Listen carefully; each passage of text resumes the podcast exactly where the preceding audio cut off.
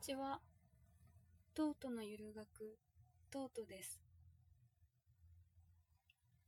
私、本がすごく好きなんです。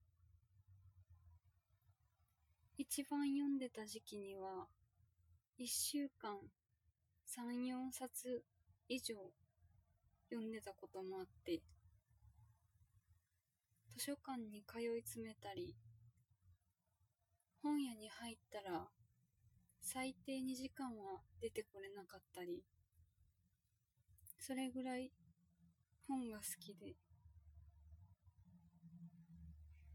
結構いろんなジャンルを自分では見ているつもりなんですけど、どうしても歴史ものとか、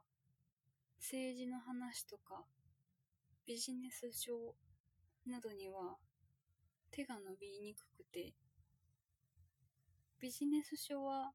YouTube で紹介されているのを聞いて、自分でもたまに本屋で見るようになりましたが、歴史書などは一応興味はあるんですが、まだ手に取ったことがありません。三国志は児童書のもので読んだことがあります。と、水語伝も少しだけ読んだことがあります。本の中でも児童書が大好きで、図書館に行ったら必ず一番最初に児童文学のコーナー、ヤングアダルトのコーナーに行くぐらい好きで、自分で持っている本も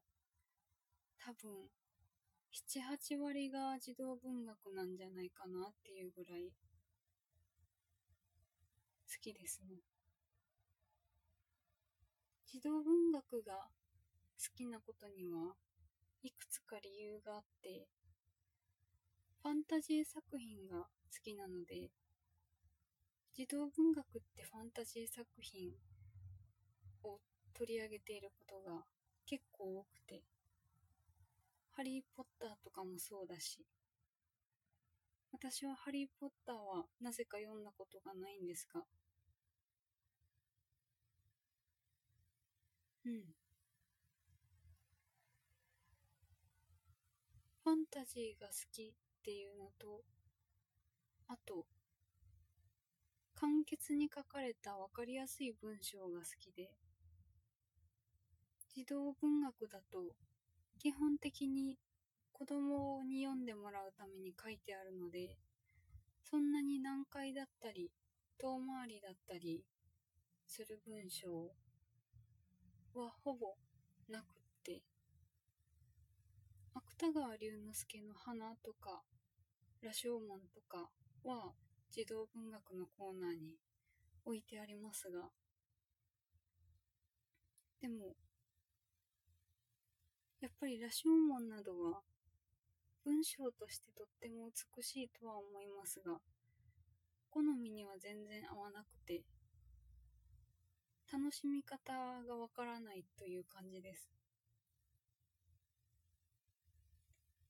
前に村上春樹さんの本を読んだときに、読み始めてもう 10, 10行ぐらいで、これもっと簡潔に書けるだろうっていうツッコミを入れたくなってしまって、もう耐えられなくなって読むのをやめました。又吉さんの火花とかも何度か開いて挑戦しているんですが、最初の頑張って2ページ、3ページぐらいで無理になります。なので、どっちかというと、純文学は苦手かもしれません。でも、純文学が好きな人の話を聞いたり、こうやって読むよっていう楽しみ方を聞くと、ああ、それもいいなって思うので、しっかり読んでみたら楽しめなくはないと思います。でも私は、本当に神話みたいな。最初に神がいました。神が世界を作りました。そこから神が子供を産んで賑やかになりました。みたいな。とても簡潔な文章が好きなので。神話や英雄譚も大好きで。